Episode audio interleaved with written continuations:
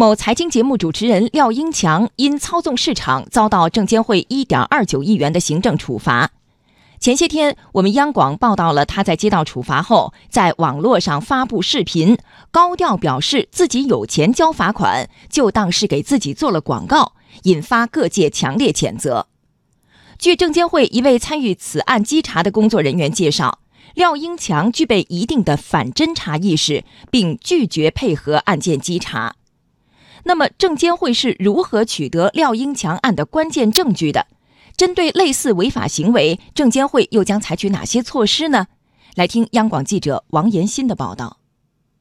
证监会对廖英强的处罚决定中写明，二零一二年二月至二零一六年四月，廖英强在某知名证券节目中担任嘉宾主持人。据了解，此前曾因使用抢帽子手法操纵证券市场被判处有期徒刑十一个月的朱伟明，也是在这档节目中推荐股票。有朱伟明在先，廖英强在违法前就有了一些反侦查意识。参与案件稽查的工作人员介绍，事情败露之后，廖英强想出各种办法拒绝配合调查。很多时候，你对他进行询问、了解情况的时候，他就采取了一个回避或者是不知道这种策略来进行一个抵抗。如此一来，稽查人员必须通过充足的客观证据来论证廖英强的违法行为。廖英强案的稽查人员介绍，他们以荐股视频为线索，对有关的交易信息进行分析。为了尽快固定证据，还采用了集中作业的方式。此外，基于大数据技术对交易行为的核查，也可以对稽查提供一些帮助。毕竟，任何操纵市场的行为都会在交易数据中留下痕迹。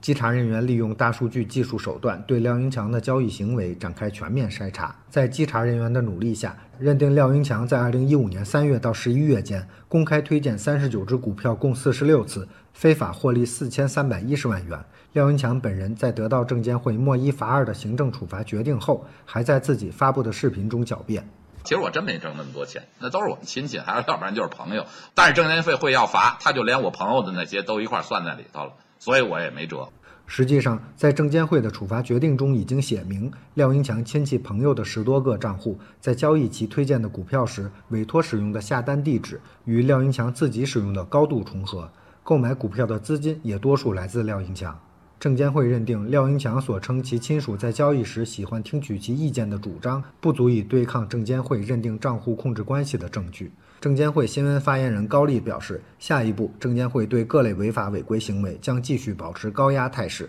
强化行政执法和刑事司法的紧密衔接，推动相关法律法规和司法解释的出台，真正做到法网恢恢，疏而不漏。证监会日前已开展了2018年专项执法行动。高丽介绍，第一批共部署了八起典型案件，集中打击通过互联网自媒体肆意发表证券期货虚假信息，充当股市黑嘴，并从中谋取利益，严重扰乱资本市场信息传播秩序的违法行为。目前，案件查办工作已经全面展开。